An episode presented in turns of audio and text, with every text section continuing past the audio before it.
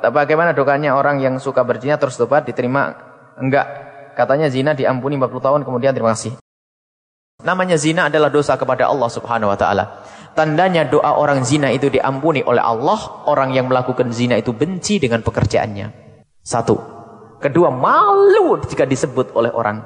Maka kalau ada orang melakukan zina, syarat tobatnya yang harus ia lakukan adalah jangan menyebut aib itu kepada siapa pun. Biarkan yang tahu hanya Allah. Berperanlah sebagai wanita yang solehah kayak tidak pernah kenal zina.